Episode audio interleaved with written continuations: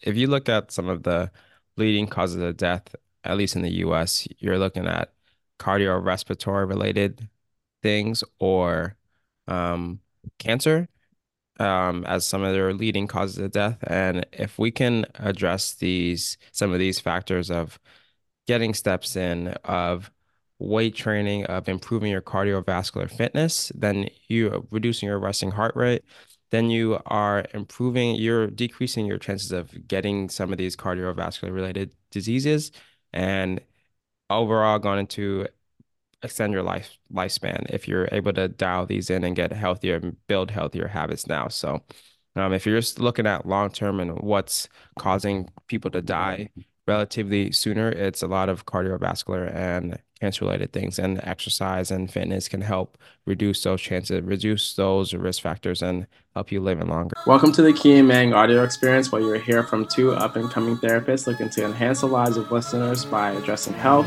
wealth, lifestyle, and overall growth. Tune in to hear the latest lessons learned on the Key and Mang audio experience. This episode is brought to you by Varela Financial, the experts in student loan repayment solutions. Not sure what to do with your student loans? That's how we felt before scheduling the free call with Varela Financial, where they helped us create plans based on our lifestyle and goals. For more information, check them out at www.varelafinancial.com or click the link in the description to schedule your free call today. Welcome back to the latest episode of the Key and Mang audio experience. I'm your host, Mang. As always, to my fellow co-host, Key. Key, what's good? What's up, Mang? How are you? I'm good. Can't complain. How are you? I'm good. Can't complain either.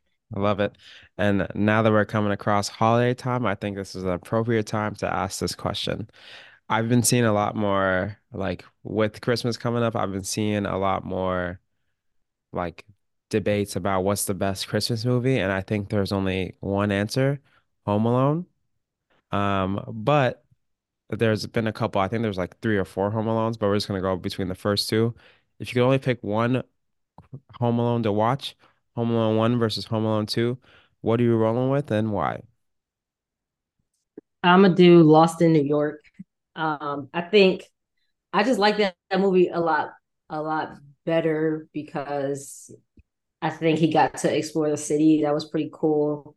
Um, and I do like the the sticky bandits.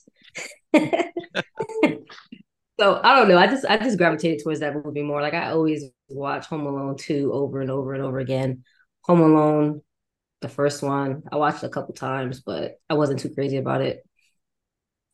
So yeah, yeah, I've been seeing a lot of people vote Home Alone 1 as their all-time favorite Christmas movie, but I am going to agree with you. And Home Alone 2, for me, I think the when they get to the abandoned house and the tricks that he that he lays out for the sticky bandits are I think are top tier, way better than the Home Alone one. Um, and so I think getting to explore the city a little bit, um, I just, his deviousness is at a whole other level for Home Alone two. So I, I just for that I I take Home Alone two over Home Alone one. Yeah, they're both good movies, but definitely the second one. Oh, for sure, for sure. And with it being Christmas time, that means that another year has come to an end and we're about to embark on another year coming up and super grateful to be able to see another year pass by. And I think, you know, at the beginning of the year, you see a lot of people talking about their New Year's resolutions and it's to improve their fitness, lose weight, get stronger. And you see a big push to get gym memberships and things like that. But um, I think it's also a time to look at some of your health metrics and some of your data to see where you're starting at, and then have it as a way to track over time to see if you're trending in a certain direction and what changes you might need to make after you go a period of time. So I think this is something you preach on a lot about you can't expect results in a week or two when you're starting your fitness journey or you're in your fitness journey. You gotta go six months, a year to see like some real meaningful change. So on today's episode, we're gonna drop um a couple a little bit about some of the health factors that we're looking at and some things that we use with our fitness trackers.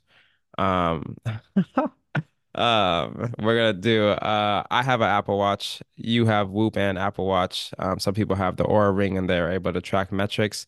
So, um, for you, Key, what are some of the things that you're that you're looking at with um some of your metrics? Uh, the whoop scares me because it's basically telling me that I'm really not in good shape and I'm on the verge of dying every day. But I am looking at my sleep performance. I crush my sleep performance. Um, HRV, don't want to talk about that. Resting heart rate. Uh, it doesn't count steps. So I'm not looking at it on looking at my steps on the Whoop. I look at that on my um, Apple Watch. Um, and then I'm also looking at recovery, which I don't think we had on our list, but I do look at recovery as well. Those are the main ones that I look at on the Whoop. I don't really pay too much attention to my Apple Watch metrics until um, I kind of want to compare or look back on a couple months or the year like we're doing now.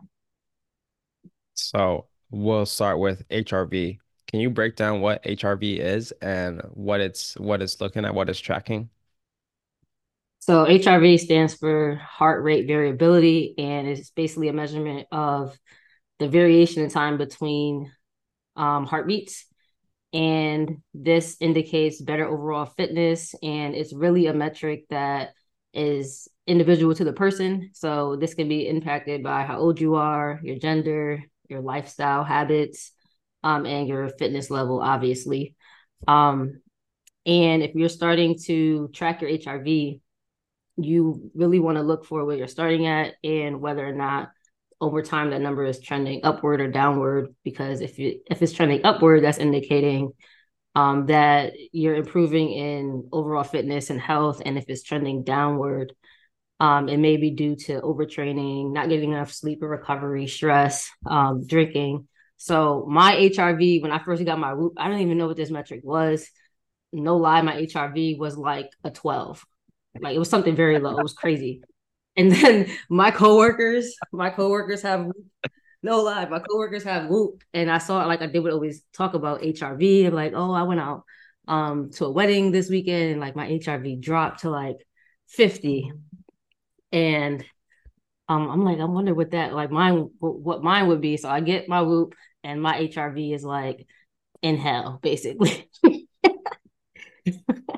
So, but now my my HRV over the last six months is 43, and that's literally still not good. But I realized that I kind of know the trends I'm I'm gonna see. Like if I don't get enough sleep, if I have a couple drinks, my HRV is even lower than what it is now. And something it can be a little confusing because sometimes like I'll have a good workout week and be really good with my habits, and then my HRV will do the opposite of what I expect. So I'm still trying to learn exactly what impacts it, but I do think checking it over time is helpful for seeing your um, overall improvements. Yeah, for sure. Um, 12 is 12 is something. 12 is something. It I'm was glad you. Like I'm glad I'm glad you got that up. Um, but honestly, I didn't know what H HRV was. Um, I, I saw it on Twitter, people talking about they're trying to improve their HRV and it's like, what is HRV?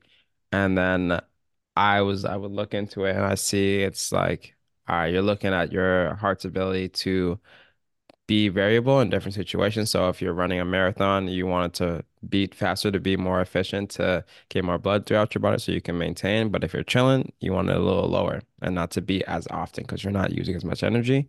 So like, okay, interesting, interesting to metric to look at. Um, at the beginning of the year when I started, it was at a when I looked at it, it was at a 52. And this is all off my Apple Watch. I don't have a Whoop. So um then uh my six month average is 73 and my month last over the last month 72.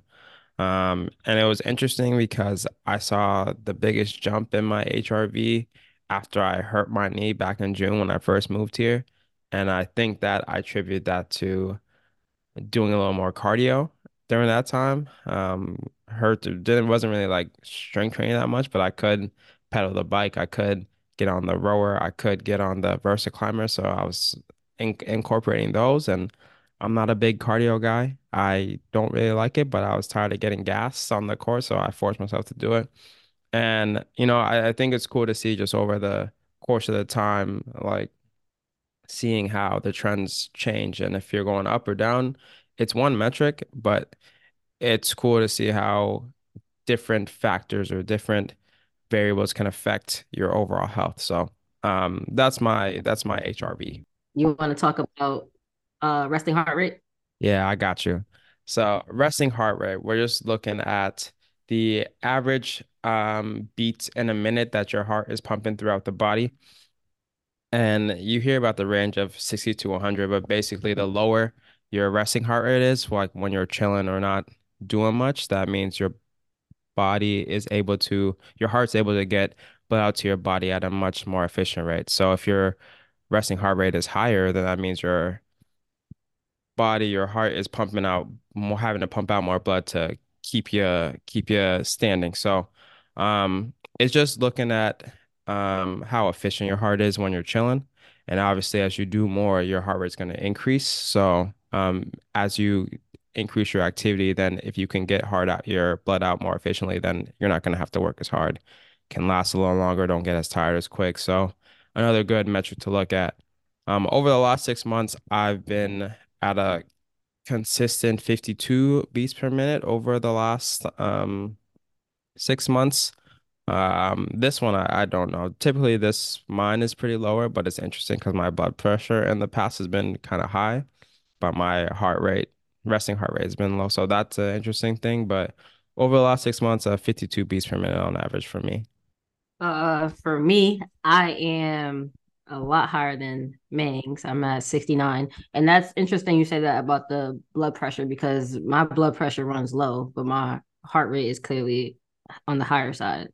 So I don't really know. I do know that same same with HRV. I've been realizing that um the better choices I make lifestyle wise, the better my heart rate is weekly. So that's just showing that um, yes, we have these metrics, but if you go based off of the things that kind of make you feel healthy, feel good, um, and do those over time, you can see um improvements in these numbers. Facts. Talk to us about steps. Steps.